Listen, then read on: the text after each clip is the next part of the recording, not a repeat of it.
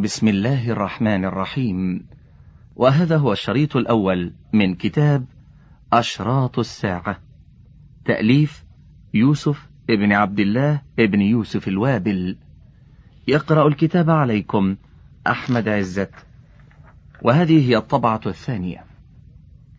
بسم الله الرحمن الرحيم. قال الله تعالى يا أيها الناس اتقوا ربكم إن زلزلة الساعة شيء عظيم. يوم ترونها تذهل كل مرضعة عما أرضعت وتضع كل ذات حمل حملها. وترى الناس سكارى وما هم بسكارى ولكن عذاب الله شديد. سورة الحج الآيتان الأولى والثانية. وقال تعالى فهل ينظرون إلا الساعة أن تأتيهم بغتة؟ فقد جاء أشراطها فأنى لهم إذا جاءتهم ذكراهم. سورة محمد الآية الثامنة عشرة. هذا الكتاب رسالة علمية تقدم بها المؤلف لنيل درجة التخصص الأولى الماجستير من جامعة أم القرى كلية الشريعة فرع العقيدة. وقد منح المؤلف عليها درجة الماجستير بتقدير ممتاز وذلك في شهر المحرم سنة أربع وأربعمائة وألف هجرية. المقدمة إن الحمد لله نحمده ونستعينه ونستغفره ونعوذ بالله من شرور أنفسنا ومن سيئات أعمالنا. من يهده الله فلا مضل له ومن يضلل فلا هادي له. وأشهد أن لا إله إلا الله وحده لا شريك له وأشهد أن محمدا عبده ورسوله. يا أيها الذين آمنوا اتقوا الله حق تقاته ولا تموتن إلا وأنتم مسلمون. سورة آل عمران الآية الثانية بعد المئة. يا أيها الناس اتقوا ربكم الذي خلقكم من نفس واحدة وخلق منها وخلق منها زوجها وبث منهما رجالا كثيرا ونساء واتقوا الله الذي تساءلون به والأرحام إن الله كان عليكم رقيبا.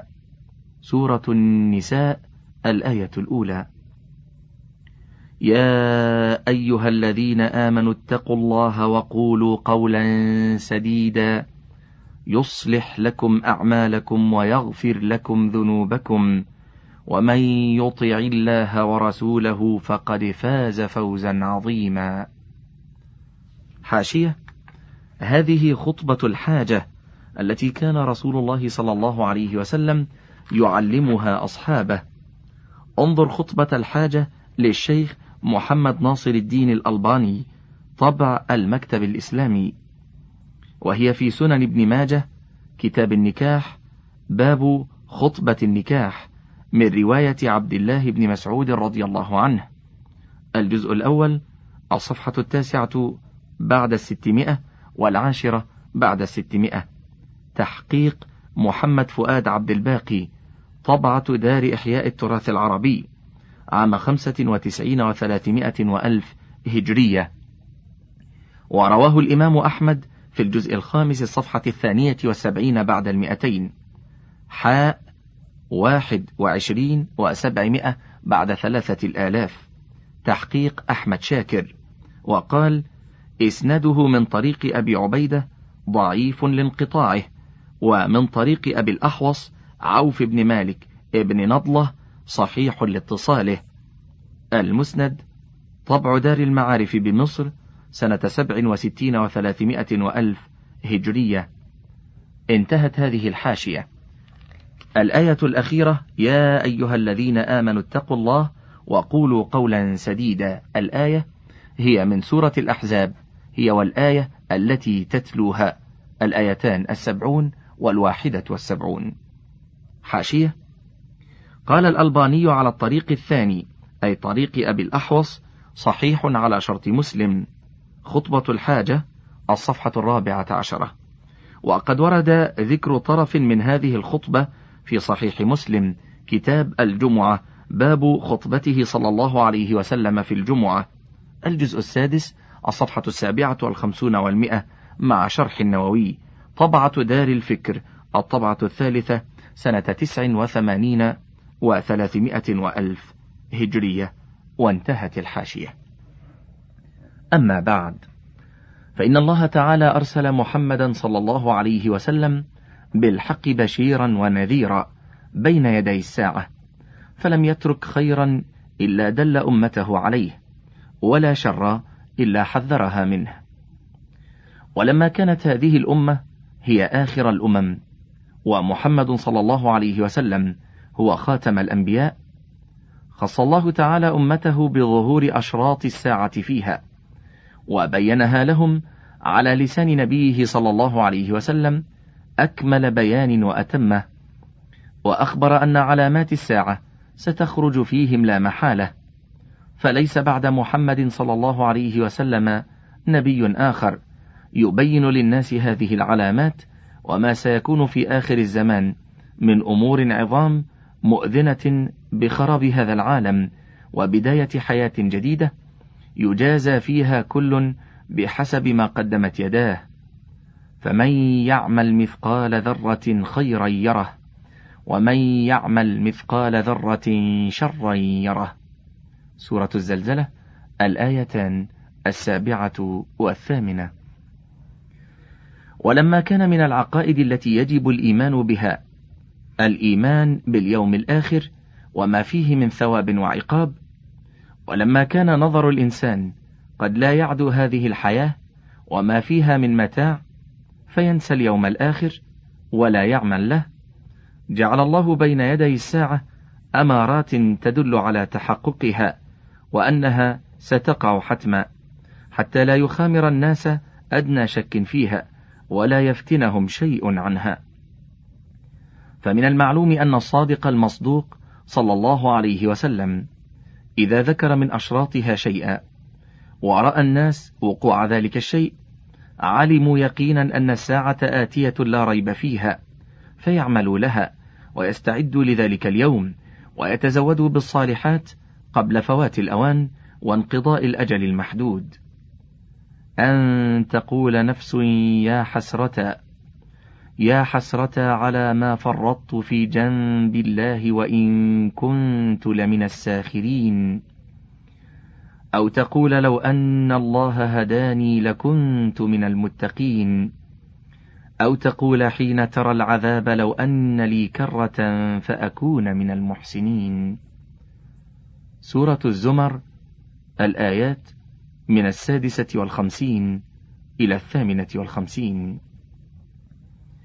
وكان النبي صلى الله عليه وسلم يقول في خطبته بعثت أنا والساعة كهاتين وكان إذا ذكر الساعة احمرت وجنتاه وعلى صوته واشتد غضبه كأنه نذير جيش يقول صبحكم ومساكم حاشية صحيح مسلم. كتاب الجمعة. باب خطبته صلى الله عليه وسلم في الجمعة. الجزء السادس الصفحة الثالثة والخمسون والمئة مع شرح النووي. صبحكم مساكم. وسنن النسائي. واللفظ له. كتاب صلاة العيدين. باب كيف الخطبة. الجزء الثالث الصفحة الثامنة والثمانون والمئة والتاسعة والثمانون والمئة. مع شرح السيوطي وحاشية السندي. تصحيح حسن المسعودي. طبع دار إحياء التراث العربي. الشركة العامة بيروت. وسنن ابن ماجه المقدمة. باب اجتناب البدع والجدل. الجزء الأول الصفحة السابعة عشرة. تحقيق محمد فؤاد عبد الباقي. انتهت الحاشية. وقد أشفق الصحابة رضي الله عنهم من قيام الساعة عليهم. وظهر ذلك جليا عندما وصف لهم النبي صلى الله عليه وسلم الدجال كما جاء في حديث النواس بن سمعان رضي الله عنه. قال ذكر رسول الله صلى الله عليه وسلم الدجال ذات غداة فخفض فيه ورفع حتى ظنناه في طائفة النخل. فلما رحنا إليه عرف ذلك فينا فقال ما شأنكم؟ قلنا يا رسول الله ذكرت الدجال غداه فخفضت فيه ورفعت حتى ظنناه في طائفة النخل. فقال غير الدجال أخوفني عليكم؟ إن يخرج وأنا فيكم فأنا حجيجه دونكم وإن يخرج ولست فيكم. فامرؤ حجيج نفسه والله خليفتي على كل مسلم. حاشية صحيح مسلم كتاب الفتن وأشراط الساعة باب ذكر الدجال الجزء الثامن عشر الصفحة الثالثة والستون إلى الخامسة والستين مع شرح النووي. انتهت الحاشية. وقد ظهر كثير من أشراط الساعة وتحقق ما أخبر به المصطفى صلى الله عليه وسلم. فكل يوم يزداد فيه المؤمنون إيمانا به وتصديقا له إذ يظهر من دلائل نبوته وآيات صدقه صلى الله عليه وسلم ما يوجب على المسلمين التمسك بهذا الدين الحنيف. وكيف لا يزدادون إيمانا وهم يرون هذه المغيبات التي أخبر بها رسول الله صلى الله عليه وسلم تقع كما أخبر.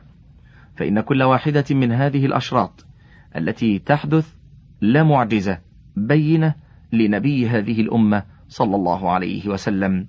فالويل ثم الويل لأولئك الجاحدين لرسالته الصادين عنها أو المتشككين فيها. وتأتي أهمية هذا البحث في هذا الوقت الذي أخذ فيه بعض الكتاب المعاصرين يشكك في ظهور ما أخبر به صلى الله عليه وسلم من المغيبات التي يجب الإيمان بها ومنها أشراط الساعة فمنهم من أنكر بعضها ومنهم من أولها بتأويلات باطلة. لهذا وذاك أحببت أن أجمع بحثا مشتملا على أشراط الساعة الصغرى والكبرى بأدلتها الثابتة من القرآن الكريم والسنة المطهرة ولم يكن البحث في هذا الموضوع سهلا فإنه يحتاج إلى بحث عن صحة الأحاديث والجمع بين الروايات المختلفة. وقد ألف بعض العلماء مؤلفات في أشراط الساعة ولكنهم لم يلتزموا فيها الاقتصار على ما ثبت من الأحاديث بل تجدهم يسردون كثيرا من الروايات دون تعرض لدرجة الحديث من حيث الصحة والضعف. إلا في النادر. وهذا يجعل المطالع لها يختلط عليه الأمر فلا يميز بين الصحيح من غيره.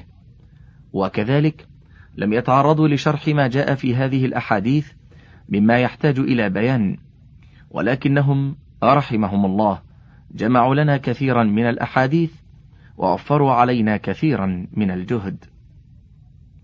ومن هذه الكتب واحد الفتن. للحافظ نعيم بن حماد الخزاعي المتوفى سنة ثمان وعشرين ومائتين هجرية. رحمه الله. اثنان النهاية أو الفتن والملاحم للحافظ ابن كثير المتوفى سنة أربع وسبعين وسبعمائة هجرية. رحمه الله. ثلاثة الإشاعة لأشراط الساعة. للشريف محمد ابن رسول الحسيني البرزنجي المتوفى سنة ثلاث ومائة بعد الألف هجرية رحمه الله. أربعة الإذاعة لما كان وما يكون بين يدي الساعة للشيخ محمد صديق حسن القنوجي المتوفى سنة سبع وثلاثمائة وألف هجرية. رحمه الله.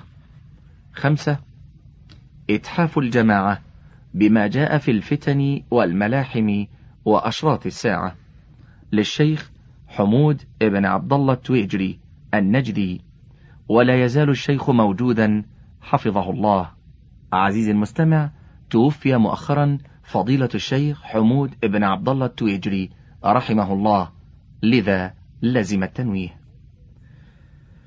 إلى غير ذلك من المؤلفات التي تناولت الحديث عن أشراط الساعة. وقد استفدت ممن سبقني ورأيت أن أسلك في هذا البحث مسلكا ألزمت به نفسي وهو أنني لا أذكر فيه شرطا إلا ما نص عليه النبي صلى الله عليه وسلم أنه من أشراط الساعة صريحا أو دلالة. والتزمت كذلك ألا أذكر فيه إلا ما كان صحيحا أو حسنا من الأحاديث مسترشدا في ذلك بأقوال علماء الحديث في تصحيح الحديث أو تضعيفه. وإيثارا للاختصار فإنني لم أذكر جميع الأحاديث الصحيحة في كل شرط بل اكتفيت ببعض الأحاديث التي تثبت أن هذه العلامة من أشراط الساعة. وذكرت أيضا ما يحتاج إليه كل شرط من بيان لمعنى لفظ غريب أو بيان للأماكن التي ورد ذكرها في الأحاديث. وكذلك أعقبت كل علامة بشرح موجز مقتبس من كلام العلماء أو مما جاء من الأحاديث التي لها علاقة بالعلامات المشروحة. وتعرضت للرد على بعض من أنكر شيئا من أشراط الساعة أو تأولها بغير ما تدل عليه أحاديثها. وبينت أن أشراط الساعة من الأمور الغيبية التي يجب الإيمان بها كما جاءت ولا يجوز ردها أو جعلها رموزا للخير أو للشر أو ظهور الخرافات. ولما كان كثير من أشراط الساعة ورد في أخبار آحاد عقدت في أول البحث فصلا في بيان حجية خبر الآحاد وذلك للرد على من أنكر حجية الآحاد وزعم أنها لا تقوم عليها عقيدة. وكذلك فإن هذا البحث دعوة للإيمان بالله تعالى وباليوم الآخر وتصديق لما أخبر به الصادق المصدوق الذي لا ينطق عن الهوى إن هو إلا وحي يوحى. صلى الله عليه وآله وصحبه وسلم تسليما كثيرا. وهو أيضا دعوة للتأهب لما بعد الموت فإن الساعة قد قربت وظهر كثير من أشراطها.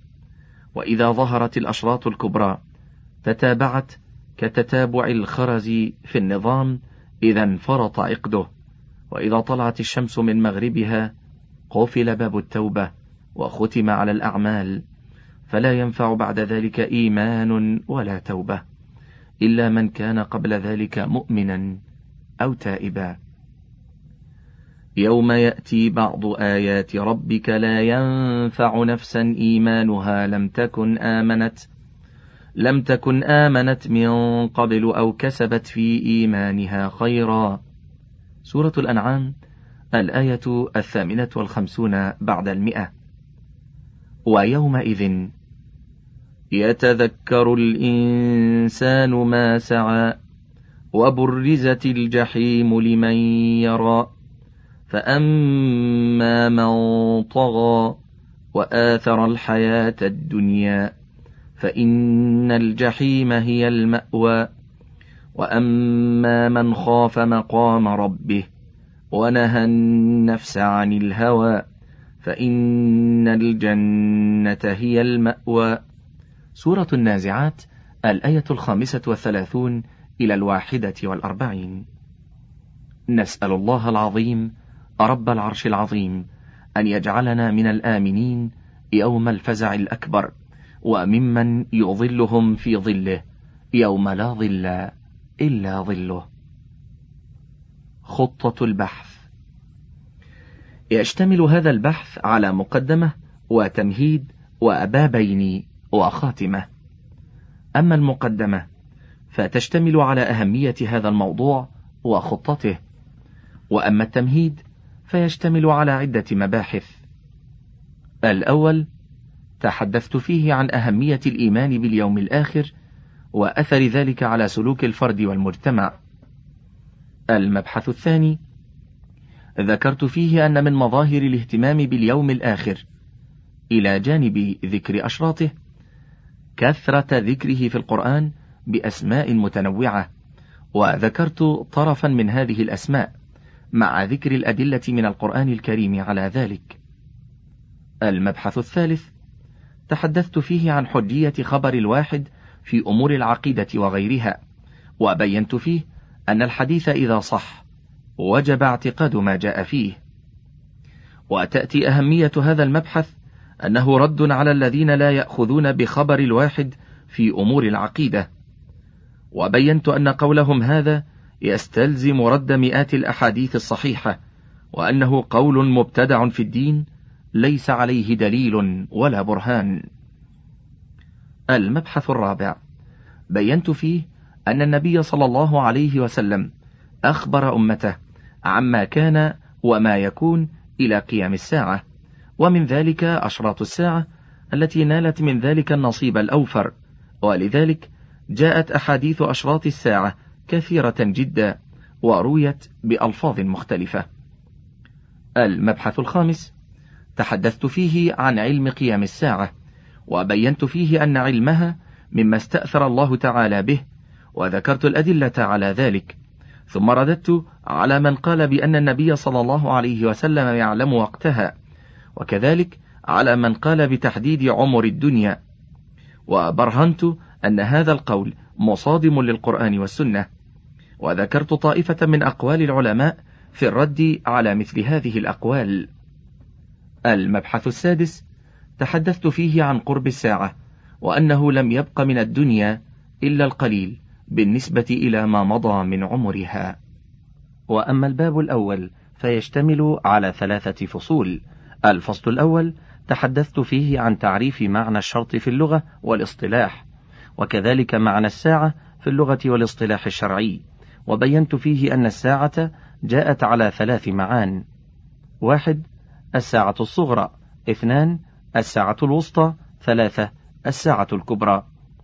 الفصل الثاني تحدثت فيه عن أقسام أشراط الساعة وأنها تنقسم إلى قسمين: واحد أشراط صغرى، اثنان أشراط كبرى. وعرفت كل قسم وذكرت أن بعض العلماء قسمها من حيث ظهورها إلى ثلاثة أقسام. واحد قسم ظهر وانتهى. اثنان قسم ظهر ولا زال يكثر ويتتابع. ثلاثة قسم لم يظهر إلى الآن. الفصل الثالث تحدثت فيه عن أشراط الساعة الصغرى وهي واحد بعثة النبي صلى الله عليه وسلم. اثنان موته صلى الله عليه وسلم. ثلاثة فتح بيت المقدس. أربعة طاعون عمواس. خمسة استفاضة المال والاستغناء عن الصدقة. ستة ظهور الفتن. سبعة ظهور مدعي النبوة. ثمانية انتشار الأمن. تسعة ظهور نار الحجاز. عشرة قتال الترك. حادي عشر قتال العجم. ثاني عشر ضياع الأمانة. ثالث عشر قبض العلم وظهور الجهل. رابع عشر كثرة الشرط وأعوان الظلمة. خامس عشر انتشار الزنا. سادس عشر انتشار الربا.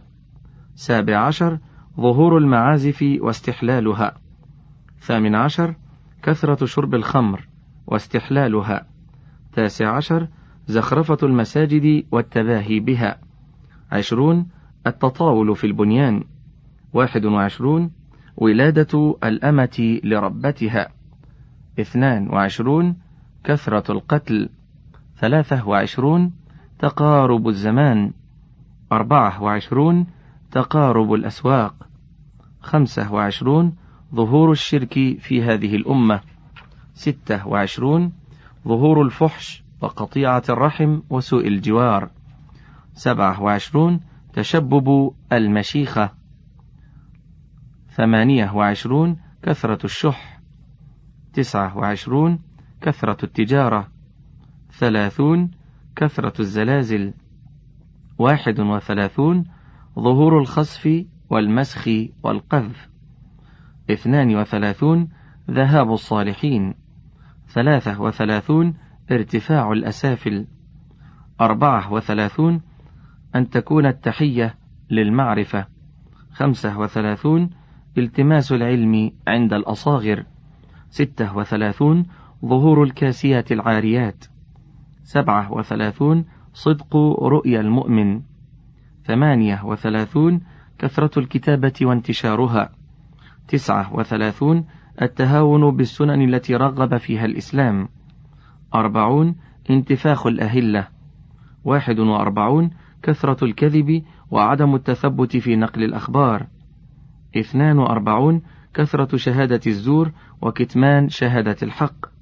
ثلاثة وأربعون كثرة النساء وقلة الرجال. أربعة وأربعون كثرة موت الفجأة. خمسة وأربعون وقوع التناكر بين الناس. ستة وأربعون عود أرض العرب مروجا وأنهارا. سبعة وأربعون كثرة المطر وقلة النبات. ثمانية وأربعون حسر الفرات عن جبل من ذهب. تسعة وأربعون كلام السباع والجمادات للإنس. خمسون تمني الموت من شدة البلاء. واحد وخمسون كثرة الروم وقتالهم للمسلمين. اثنان وخمسون فتح القسطنطينية. ثلاثة وخمسون خروج القحطاني. أربعة وخمسون قتال اليهود. خمسة وخمسون نفي المدينة لشرارها ثم خرابها. ستة وخمسون ظهور الريح التي تقبض أرواح المؤمنين. سبعة وخمسون احتلال البيت الحرام وهدم الكعبة.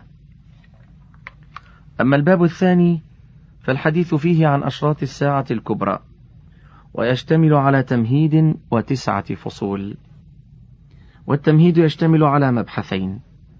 الأول ترتيب أشراط الساعة الكبرى. والثاني تتابع أشراط الساعة الكبرى. وأما الفصول فهي الفصل الأول تحدثت فيه عن ظهور المهدي. ويشتمل الكلام فيه على اسمه وصفته ومكان خروجه. ثم ذكرت الأدلة من السنة على ظهوره سواء ما كان فيه النص عليه. أو ذكر صفته. وذكرت أيضا ما ورد في الصحيحين من الأحاديث التي تشتمل على صفة المهدي وإن لم يرد ذكر اسمه. ثم ذكرت كلام العلماء على تواتر أحاديث المهدي وأعقبت ذلك بذكر الكتب التي صنفت فيه مع ذكر مؤلفيها من العلماء. ثم تعرضت لذكر من أنكر ظهور المهدي والرد عليه. ثم تكلمت على حديث لا مهدي إلا عيسى ابن مريم وبينت أنه لا يصلح حجة لمن أنكر ظهور المهدي. وأما الفصل الثاني فتحدثت فيه عن المسيح الدجال وكان الكلام فيه على معنى لفظي المسيح والدجال. ثم ذكرت صفة الدجال والأحاديث الواردة في ذلك. ثم الكلام على حياة الدجال هل هو حي أم لا؟ واستلزم ذلك الحديث عن ابن صياد فذكرت نبذة عن حياته واسمه وأحواله وامتحان النبي صلى الله عليه وسلم له والاشتباه في أمره ثم وفاته ثم تكلمت عن اختلاف العلماء فيه هل هو الدجال الأكبر أم لا؟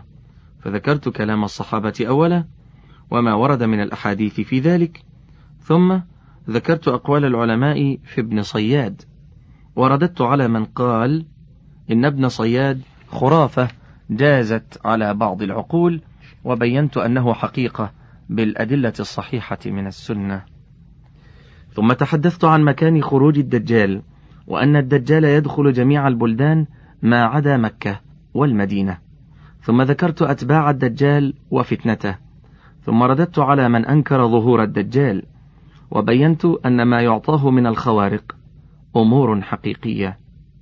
وتحدثت كذلك عن كيفية الوقاية من فتنة الدجال وما يجب على المسلم أن يتسلح به حتى ينجو من هذه الفتنة العظيمة ثم الكلام على الحكمة في عدم ذكر الدجال في القرآن صراحة ثم ختمت الحديث عن الدجال بذكر كيفية هلاكه والقضاء على فتنته. وأما الفصل الثالث فكان الحديث فيه عن نزول عيسى عليه السلام آخر الزمان إماما مقسطا وحكما عادلا. وقبل الكلام على نزوله تحدثت عن صفته التي جاءت بها الروايات الصحيحة مع ذكر هذه الروايات. ثم تحدثت عن صفة نزوله عليه السلام وموضع نزوله ثم ذكرت أقوال العلماء الذين نصوا على تواتر الأحاديث الواردة في نزول عيسى عليه السلام وأن نزوله آخر الزمان ذكره طائفة من العلماء في عقيدة أهل السنة والجماعة. ثم ذكرت أدلة نزوله من الكتاب والسنة علامة على قرب الساعة. فبدأت بأدلة نزوله من القرآن الكريم مع ذكر كلام المفسرين في ذلك. ثم ذكرت الأحاديث الدالة على نزوله وأنها متواترة لا يجوز ردها بل يجب الإيمان بها.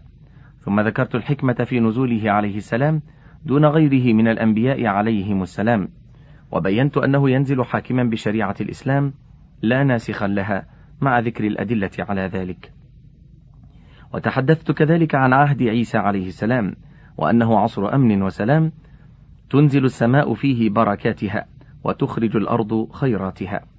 ثم ختمت الكلام فيه ببيان مدة بقائه بعد نزوله ثم وفاته عليه السلام. وأما الفصل الرابع فهو عن ظهور يأجوج ومأجوج.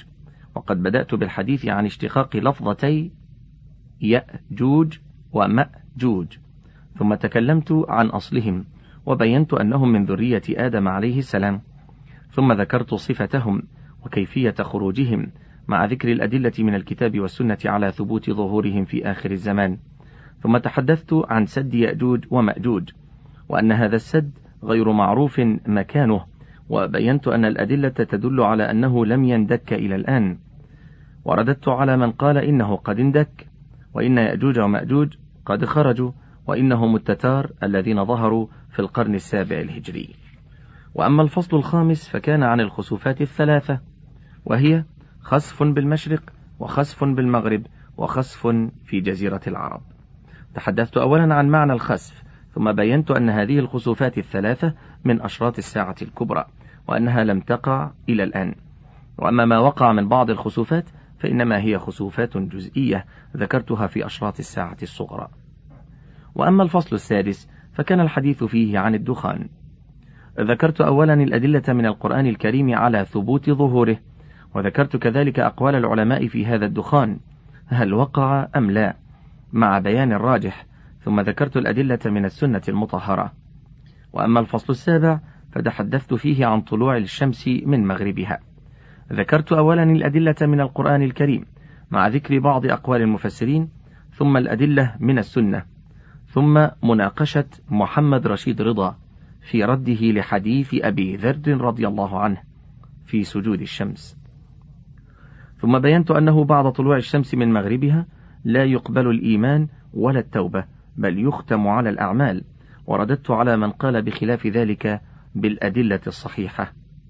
وأما الفصل الثامن فتكلمت فيه عن خروج دابة الأرض وذكرت أولا الأدلة من القرآن الكريم ثم الأدلة من السنة الشريفة ثم تحدثت عن مكان خروج هذه الدابة. ثم ذكرت الأقوال في نوع هذه الدابة مع ذكر, الراجح ثم ذكرت عمل هذه الدابة إذا ظهرت. وأما الفصل التاسع فهو عن ظهور النار التي تحشر الناس. تحدثت عن مكان خروجها والأدلة على ذلك. ثم كيفية حشرها للناس مع ذكر الأدلة أيضا. ثم تكلمت عن الأرض التي يحشر الناس إليها. ثم ذكرت فضل أرض الشام والأحاديث الدالة على الترغيب في سكنه والرد على من أنكر أن تكون أرض الشام هي أرض المحشر. ثم بينت أن هذا الحشر المذكور في الأحاديث يكون في الدنيا قبل يوم القيامة. وذكرت خلاف العلماء في ذلك وبيان الراجح من الأقوال. الخاتمة. ذكرت فيها أهم النتائج التي توصلت إليها. وبعد فإني أحمد الله وأشكره أولا وآخرا ظاهرا وباطنا على تيسيره وتسهيله وأسأله المزيد من عونه وتوفيقه. ولا أدعي أنني استكملت جميع جوانب البحث فإن الكمال لله عز وجل والنقص من طبيعة البشر ولكنني بذلت وسعي فما كان فيه من صواب فمن توفيق الله عز وجل. وما كان غير ذلك فأستغفر الله منه وهو حسبي ونعم الوكيل. وسبحان ربك رب العزة عما يصفون وسلام على المرسلين والحمد لله رب العالمين. وصلى الله وسلم على عبده ورسوله محمد إمام المتقين وعلى آله وصحبه ومن اهتدى بهديه إلى يوم الدين. التمهيد يشتمل على المباحث التالية: الأول أهمية الإيمان باليوم الآخر وأثر ذلك على سلوك الإنسان. الثاني أسماء يوم القيامة. الثالث حجية خبر الآحاد في العقائد. الرابع إخبار النبي صلى الله عليه وسلم عن الغيوب المستقبلة. الخامس علم الساعة. السادس قرب قيام الساعة. المبحث الأول أهمية الإيمان باليوم الآخر وأثره على سلوك الإنسان. الإيمان باليوم الآخر ركن من أركان الإيمان، وعقيدة من عقائد الإسلام الأساس، فإن قضية البعث في الدار الآخرة هي التي يقوم عليها بناء العقيدة بعد قضية وحدانية الله تعالى. والإيمان بما في اليوم الآخر وعلاماته من الإيمان بالغيب الذي لا يدركه العقل، ولا سبيل لمعرفته إلا بالنص عن طريق الوحي. ولأهمية هذا اليوم العظيم نجد أن الله تعالى كثيرا ما يربط الإيمان به بالإيمان باليوم الآخر كما قال تعالى ليس البر أن تولوا وجوهكم قبل المشرق والمغرب. قبل المشرق والمغرب ولكن البر من آمن بالله واليوم الآخر. سورة البقرة الآية السابعة والسبعون بعد المئة. وكقوله تعالى ذلكم يوعظ به من كان يؤمن بالله واليوم الآخر. سورة الطلاق الآية الثانية. إلى غير ذلك من الآيات الكثيرة وقل أن تمر على صفحة من القرآن إلا وتجد فيها حديثا عن اليوم الآخر وما فيه من ثواب وعقاب والحياة في التصور الإسلامي ليست هي الحياة الدنيا القصيرة المحدودة وليست هي عمر الإنسان القصير المحدود. إن الحياة في التصور الإسلامي تمتد طولا في الزمان إلى أبد الآباد، وتمتد في المكان إلى دار أخرى في جنة عرضها السماوات والأرض، أو نار تتسع لكثير من الأجيال التي عمرت وجه الأرض أحقابا من السنين. حاشية: انظر اليوم الآخر في ظلال القرآن. الصفحة الثالثة والرابعة جمع وإعداد أحمد فائز مطبعة خالد حسن الطرابيشي الطبعة الأولى سنة خمس وتسعين وثلاثمائة وألف هجرية وانتهت الحاشية. قال تعالى سابقوا إلى مغفرة من ربكم وجنة عرضها كعرض السماء والأرض أعدت أعدت للذين آمنوا بالله ورسله. سورة الحديد الآية الواحدة والعشرون. وقال تعالى يوم نقول لجهنم هل امتلأت وتقول هل من مزيد. سورة قاف الآية الثلاثون. إن الإيمان بالله واليوم الآخر وما فيه من ثواب وعقاب هو الموجه الحقيقي لسلوك الإنسان سبيل الخير. وليس هناك أي قانون من قوانين البشر يستطيع أن يجعل سلوك الإنسان سويا مستقيما كما يصنعه الإيمان باليوم الآخر. ولهذا فإن هناك فرقا كبيرا وبونا شاسعا بين سلوك من يؤمن بالله واليوم الآخر ويعلم أن الدنيا مزرعة الآخرة وأن الأعمال الصالحة زاد الآخرة. كما قال الله تعالى وتزودوا فإن خير الزاد التقوى. سورة البقرة الآية السابعة والتسعون والمئة. وكما قال الصحابي الجليل عمير بن الحمام حاشية. عمير بن الحمام ابن الجموح ابن زيد الأنصاري رضي الله عنه استشهد يوم بدر. وهو الذي رمى التمرات عندما قال النبي صلى الله عليه وسلم قوموا إلى جنة عرضها السماوات والأرض. وقال بخ بخ. فقال رسول الله صلى الله عليه وسلم وما يحملك على قول بخ بخ؟ قال لا والله يا رسول الله إلا رجاء أن أكون من أهلها. قال فإنك من أهلها. فقال لئن أنا حييت حتى آكل تمراتي هذه إنها لحياة طويلة. ثم رمى بها وقاتل حتى قتل. انتهت الحاشية. كما قال الصحابي الجليل عمير ركضا إلى الله بغير زاد إلا التقى وعمل المعاد والصبر في الله على الجهاد وكل ذات عرضة عرضة النفاد غير التقى والبر والرشاد. حاشية انظر صحيح مسلم كتاب الإمارة باب ثبوت الجنة للشهيد في الجزء الثالث عشر الصفحة الخامسة والأربعون والسادسة والأربعون مع شرح النووي وتجريد أسماء الصحابة. الجزء الأول الصفحة الثانية والعشرون بعد الأربعمائة للإمام الذهبي. طبعة دار المعرفة بيروت. وفقه السيرة الصفحة الثالثة والأربعون بعد المئتين والرابعة والأربعون بعد المئتين للغزالي.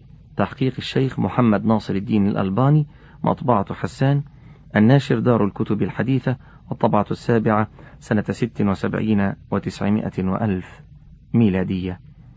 انتهت الحاشية. هناك فرق بين سلوك من هذا حاله وبين سلوك لآخر لا يؤمن بالله. حاشية.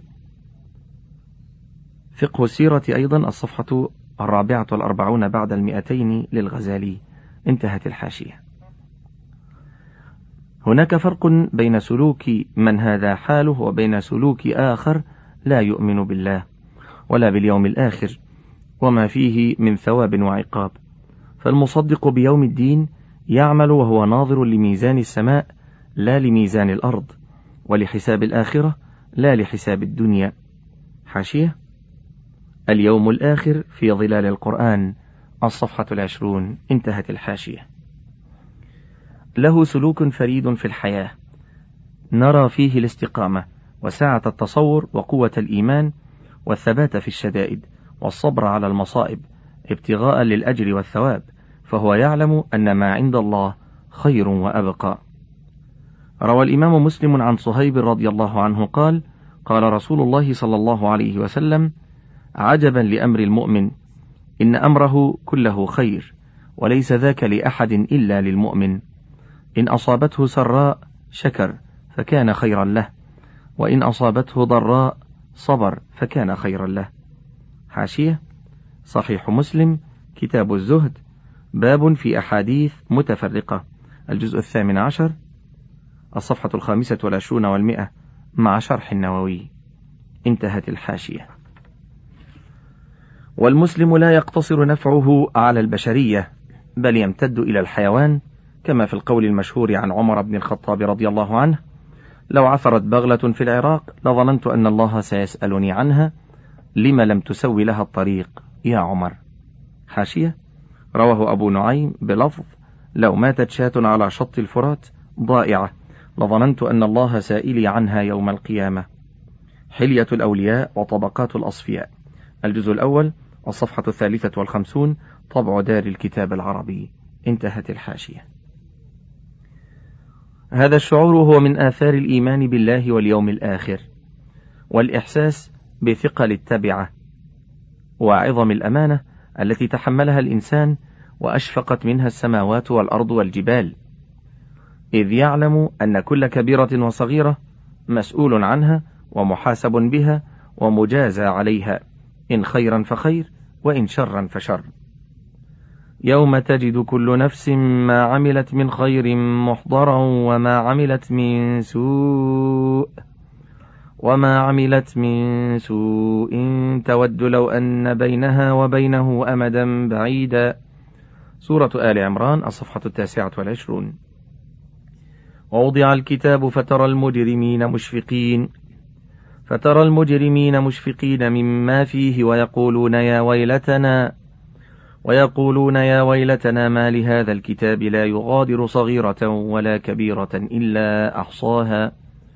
ووجدوا ما عملوا حاضرا ولا يظلم ربك أحدا.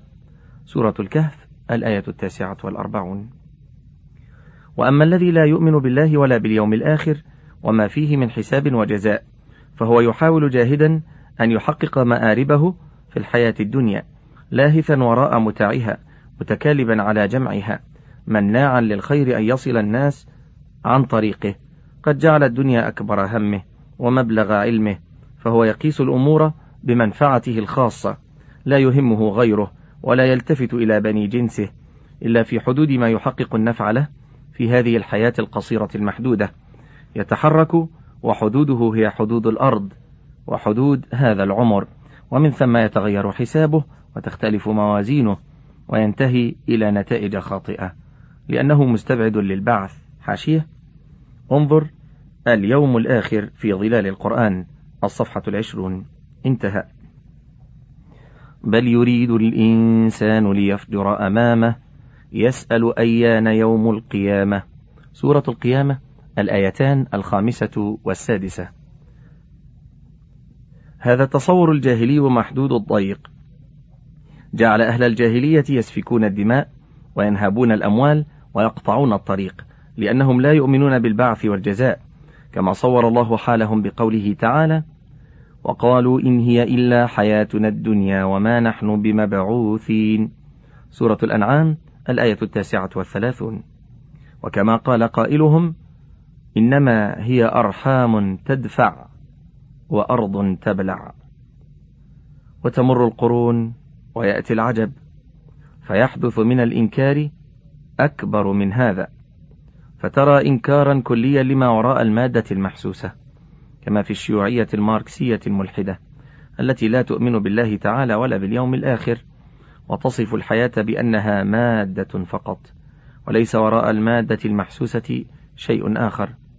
فإن زعيمهم ماركس الملحد يرى أنه لا إله والحياة مادة ولذلك فهم كالحيوانات. لا يدركون معنى الحياة وما خلقوا له بل هم ضائعون تائهون. إن تحقق لهم اجتماع ففي ظل الخوف من سطوة القانون. وتجد هذا الصنف من الناس من أشد الناس حرصا على الحياة لأنهم لا يؤمنون بالبعث بعد الموت.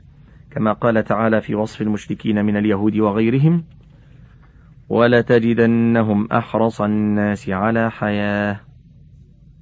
ومن الذين أشركوا يود أحدهم لو يعمر ألف سنة وما هو بمزحزحه من العذاب أن يعمر. والله بصير بما يعملون. سورة البقرة الآية السادسة والتسعون.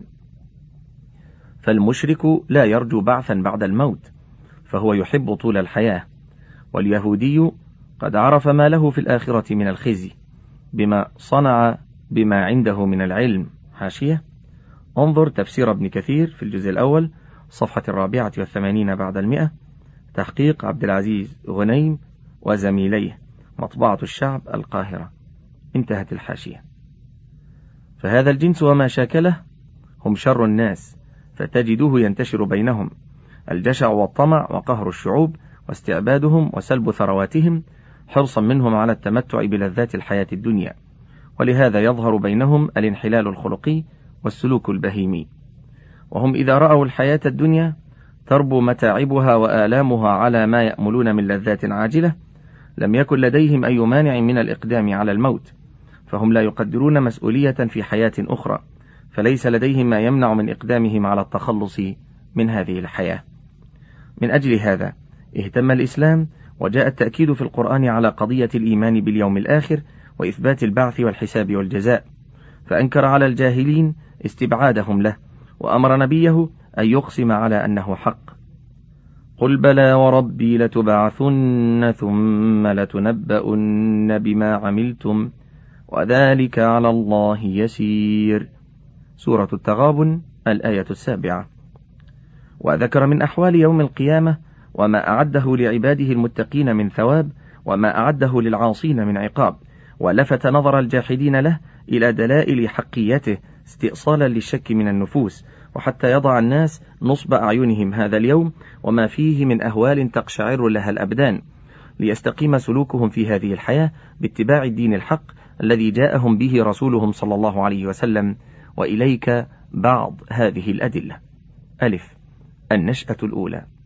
قال تعالى يا أيها الناس إن كنتم في ريب من البعث فإنا خلقناكم فإنا خلقناكم من تراب ثم من نطفة ثم من نطفة ثم من علقة ثم من مضغة مخلقة مخلقة وغير مخلقة الآيات من سورة الحج الخامسة والسادسة والسابعة. فمن قدر على خلق الإنسان في أطوار متعددة لا يعجز عن إعادته مرة أخرى بل إن الإعادة أهون من البدء في حكم العقل. كما قال تعالى وضرب لنا مثلا ونسي خلقه قال من يحيي العظام وهي رميم قل يحييها الذي أنشأها أول مرة وهو بكل خلق عليم. سورة ياسين الآيتان الثامنة والسبعون والتاسعة والسبعون. باء المشاهد الكونية المحسوسة الدالة على إمكان البعث. قال تعالى وترى الأرض هامدة فإذا أنزلنا عليها الماء اهتزت وربت وأنبتت من كل زوج بهيج. ذلك بأن الله هو الحق وأنه يحيي الموتى وأنه وأنه على كل شيء قدير. وأن الساعة آتية لا ريب فيها وأن الله يبعث من في القبور. سورة الحج الآيات من الخامسة إلى السابعة فإحياء الأرض الميتة بالمطر وظهور النبات فيها دليل على قدرة الخالق جل وعلا على إحياء الموتى وقيام الساعة. جيم قدرة الله الباهرة المتجلية في خلقه الأعظم.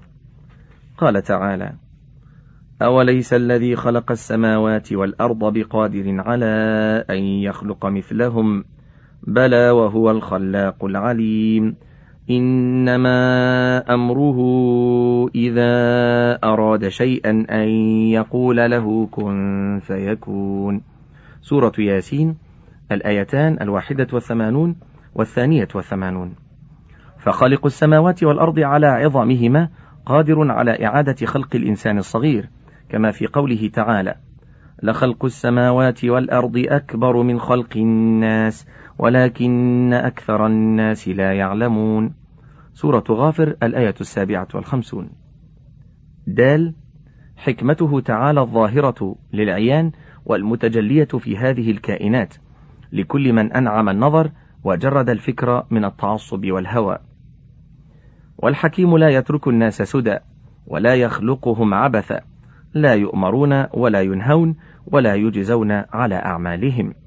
قال تعالى أفحسبتم أنما خلقناكم عبثا وأنكم إلينا لا ترجعون؟ فتعالى الله الملك الحق. سورة المؤمنون الآيتان الخامسة عشرة بعد المئة والسادسة عشرة بعد المئة. وقال تعالى وما خلقنا السماوات والأرض وما بينهما لاعبين ما خلقناهما إلا بالحق ولكن أكثرهم لا يعلمون سورة الدخان الآيتان الثامنة والثلاثون والتاسعة والثلاثون فمن البين أن من أدار نظره في عجائب هذه المخلوقات وتدبر ما فيها من نظام وإحكام فكل شيء خلق بمقدار وكل شيء خلق لغاية وأمد في تحقيق هذه الغاية بما يكفل وجودها وقيامها إن هو سار على النهج الذي أراده الله له.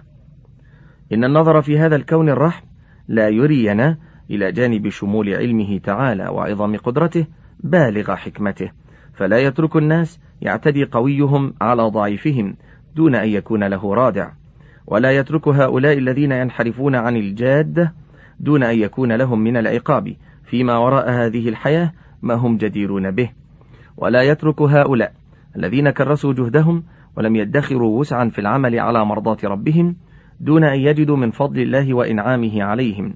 في اليوم الآخر ما يعلمون معه أن ما ضحوا به من متاع وما تحملوا من مشاق في حياتهم الدنيا إن هو إلا نزر يسير بجانب ما يجدون من ثواب ونعيم في جنة فيها ما لا عين رأت ولا أذن سمعت ولا خطر على قلب بشر.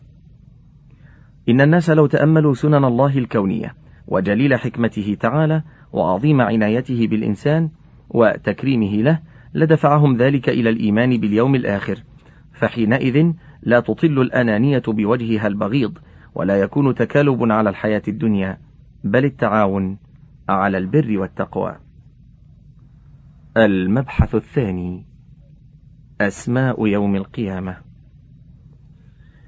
ومن مظاهر الاهتمام باليوم الآخر إلى جانب ذكر أشراطه كثرة ذكره في القرآن بأسماء متنوعة. حاشية: ذكر ابن كثير ليوم القيامة أكثر من ثمانين أسماء. انتهت الحاشية. لكل منها دلالته الخاصة، ومن هذه الأسماء: واحد: الساعة. قال الله تعالى: إن الساعة لآتية لا ريب فيها. سورة غافر الآية التاسعة والخمسون. اثنان يوم البعث. قال تعالى لقد لبثتم في كتاب الله إلى يوم البعث فهذا يوم البعث. سورة الروم الآية السادسة والخمسون. ثلاثة يوم الدين. قال تعالى مالك يوم الدين. سورة الفاتحة الآية الثالثة. أربعة يوم الحسرة. قال تعالى وأنذرهم يوم الحسرة. سورة مريم الآية التاسعة والثلاثون. حاشية. في أسماء يوم القيامة عند ابن كثير انظر النهاية الفتن والملاحم. الجزء الأول صفحة الخامسة والخمسون بعد المئتين والسادسة والخمسون بعد المئتين تحقيق دكتور طه زيني انتهت الحاشية. خمسة الدار الآخرة. قال تعالى وإن الدار الآخرة لهي الحيوان لو كانوا يعلمون. سورة العنكبوت الآية الرابعة والستون. ستة يوم التناد. قال تعالى إني أخاف عليكم يوم التناد. سورة غافر الآية الثانية والثلاثون. سبعة دار القرار. قال تعالى وإن الآخرة هي دار القرار. سورة غافر الآية التاسعة والثلاثون. ثمانية يوم الفصل. قال تعالى هذا يوم الفصل الذي كنتم به تكذبون. سورة الصافات الآية الواحدة والعشرون. تسعة يوم الجمع. قال تعالى وتنذر يوم الجمع لا ريب فيه. سورة الشورى الآية السابعة. عشرة يوم الحساب. قال تعالى هذا ما توعدون ليوم الحساب. سورة صاد الآية الثالثة والخمسون. حادي عشر يوم الوعيد. قال تعالى ونفخ في الصور ذلك يوم الوعيد. سورة قاف الآية العشرون. ثاني عشر يوم الخلود. قال تعالى ادخلوها بسلام ذلك يوم الخلود. سورة قاف الآية الرابعة والثلاثون. انتهى الشريط الأول من كتاب أشراط الساعة وله بقية على الشريط الثاني.